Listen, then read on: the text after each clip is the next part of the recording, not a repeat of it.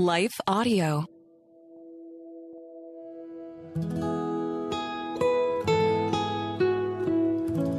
Hello and welcome to the Capitol Ministries podcast. At Capitol Ministries, our mission is to make disciples of Jesus Christ in the political arena throughout the world, and we do this through weekly, in depth discipleship Bible studies. I'm Frank Sontag, and I look forward to sharing these Bible studies written by my friend Ralph Drollinger. As president and founder of Capitol Ministries, Ralph is teaching the same study to three different groups in D.C. this week. He holds a House Members Bible Study, a Senate Members Bible Study, and a Zoom study with former White House cabinet members. This week, I would like to survey one of my favorite books of the Bible, the Apostle Paul's profound letter to the church at Ephesus. I think you will agree with me that these six Bible chapters are worth mastering for the sake of personal edification and wisdom in policy making. Before we get started, let us hear a word from our sponsor.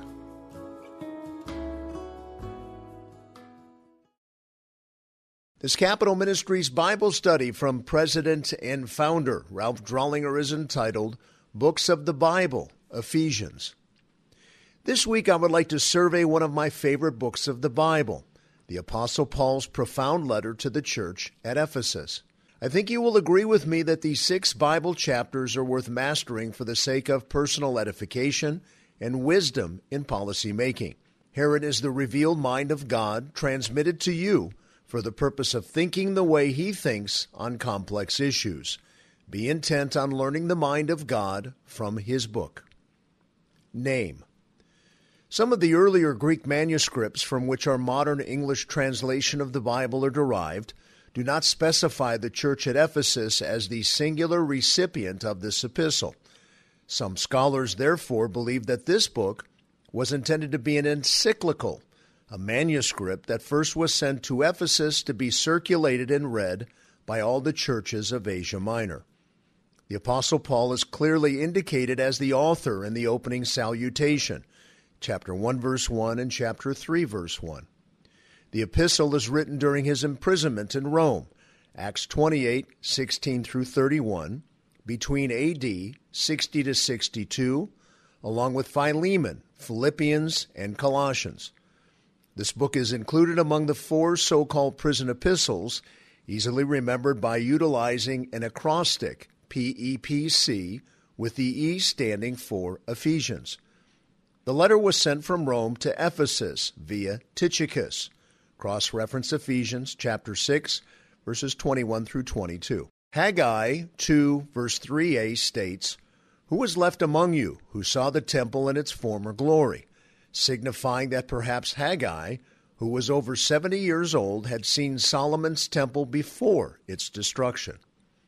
Background Aquila and Priscilla, a spiritually gifted couple, first brought the gospel to Ephesus. See Acts 18, verse 26. The Apostle Paul had left them there on his second missionary journey. Acts chapter 18, verses 18 through 19. Later on Paul's third missionary journey, he would spend three years pastoring and building up the church, Acts 19, to the point that they had their own elders, deacons, and female deacons, 1 Timothy 3, and for several years. Timothy's job, according to the two books bearing his name, was very difficult as he turned the church around from the heretical teachings of Hymenaeus and Alexander. 1 Timothy 1:20. These two men had commandeered the church and led it in a heretical direction between the pastorates of Paul and himself. These prominent false teachers had nearly ruined the congregation with their pervasive bad doctrine. For instance, they forbade marriage, 1 Timothy 4 3. Some 30 years after Timothy had restored the church, it is chastised in the book of Revelation for having left its first love.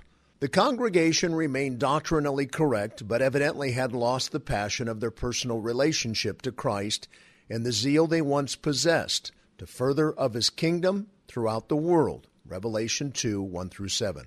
Paul warned against this tendency somewhat in Ephesians 3:19 when he says, And to know the love of Christ, which surpasses knowledge, that you may be filled up to all the fullness of God.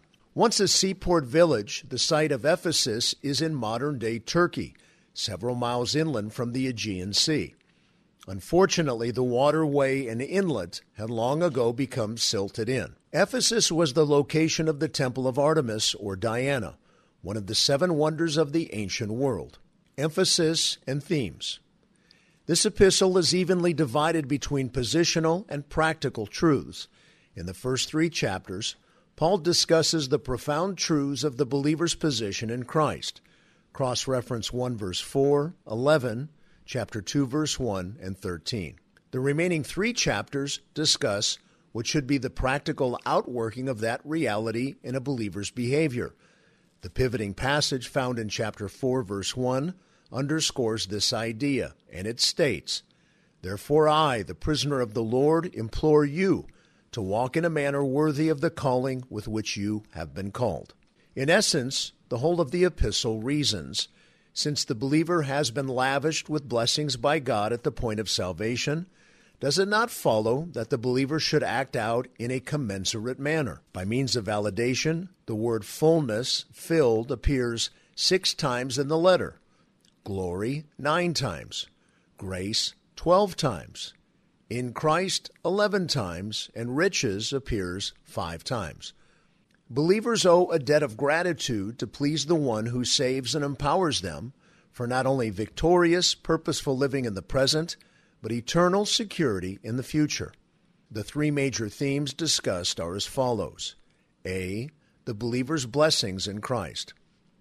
This book is one of the most important in the Bible in terms of understanding the predetermined destiny of God's called out ones. In chapter 2, verse 10, under the inspiration of the Holy Spirit, Paul says, For we are his workmanship, created in Christ Jesus for good works, which God prepared beforehand that we should walk in them. The believer's position means he or she is the recipient of God's richness and fullness of blessing. This theme is illustrated by the following pull quotes The riches of God's grace. 1 verse 7. The unfathomable riches of Christ, 3 verse 8. And the riches of his glory, 316.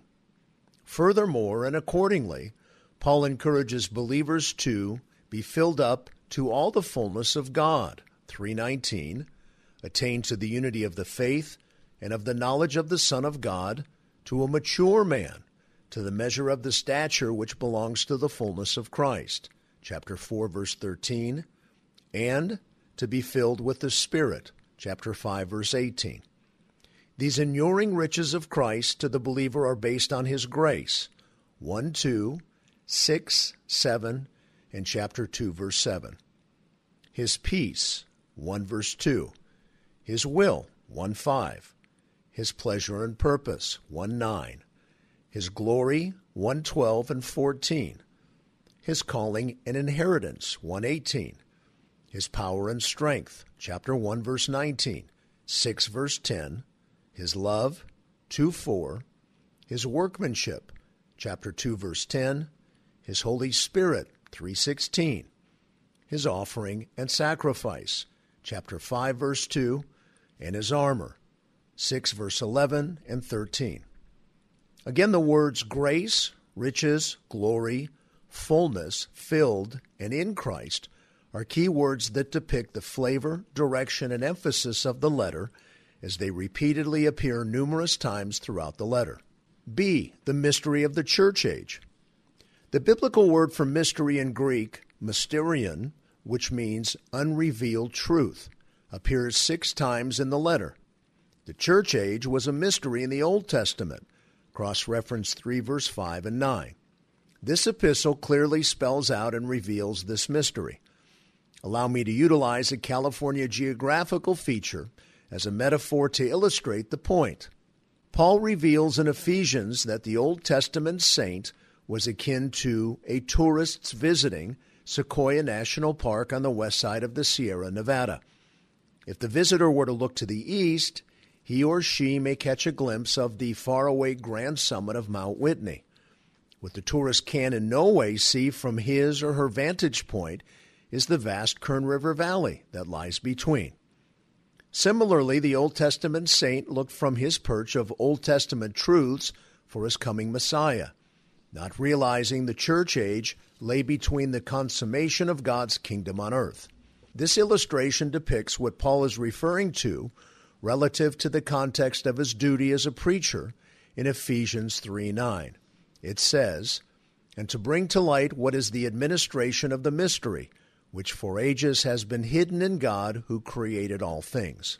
Prior to the Old Testament believers experiencing the Messianic kingdom, in Ephesians, Paul explicitly states that before then exists the church age in which the Gentiles will be grafted in, cross reference 3 6, to share in his eventual earthly and then heavenly kingdom.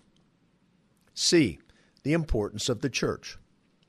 In Christ's resurrected and ascended absence, God the Father has sent the Holy Spirit to empower the church to be Christ's present spiritual body on the earth. The church consists of God's called out individuals who are truly saved, as evidenced by their trusting in Christ for salvation. Chapter 2, verses 8 through 9.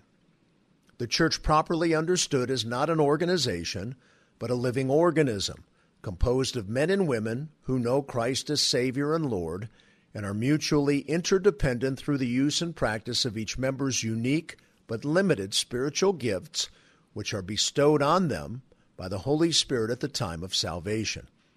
Additionally, Ephesians 4:11 through 12 states that God gave pastor teachers to his body in his absence to coach and mature his team to maturity. Challenging passages. This book is a benchmark on one of the aspects of the doctrine of salvation, predestination. There is no way around it. At the same time, it does not support hyper Calvinism in that, chapter 1, verse 13 states, In him you also, after listening to the message of truth, the gospel of your salvation, having also believed, you were sealed in him with the Holy Spirit of promise. The most challenging passage, therefore, is chapter 2, verses 8 through 9, specifically to what does the phrase, and that not of yourselves, relate? I believe it relates to both grace and faith each is a gift from God that somehow comes to bear on human will without violating its existence, evident in 113 previously and Genesis 3 6 and 17. One chooses, via the grace and faith given to them by God, to trust in Christ. Predestination and human will, both elements here apparent in salvation, as seen in this epistle, are antinomies. Merriam Webster, opposition of one law or rule to another law or rule, contradiction within a law, to the finite human mind. Cross reference Deuteronomy 29:29, 1 Corinthians 13:12, but not to the infinite, omniscient understanding of the one who here penned them. Ephesians is remarkable and profound, chock full of life transforming truths that can revolutionize a person's life. It is a book worthy of diligent study. Application to governing authorities. A. To the person. As a believer, this epistle states that you are a member of the body of Christ and should identify with other believers, not only in your home district, but wherein He has called you to be a missionary, on the Hill. For believers to come to D.C. week in and week out and shun involvement with other believers is incongruous and dangerous. Such behavior runs counter to the thesis of this book, cross reference chapter 4, verses 7 through 16. Furthermore, God designed his body to be led by the ones he gave, 4 verse 11, between his first and second advent to equip you relative to your ultimate spiritual calling. These spiritual coaches, pastor teachers, are assigned the responsibility by God of helping other called out ones to mature in Christ. It makes no sense for believers to duck out from Bible studies and Bible teachers when on the Hill. Not only is D.C. where you have been sent to minister, it is where you live over half the year. Make good use of the Bible teachers and studies He has provided while away from home. Someone has said, Several logs burn brightly together Place one by itself on a cold hearth, and it soon goes out. B. To the position.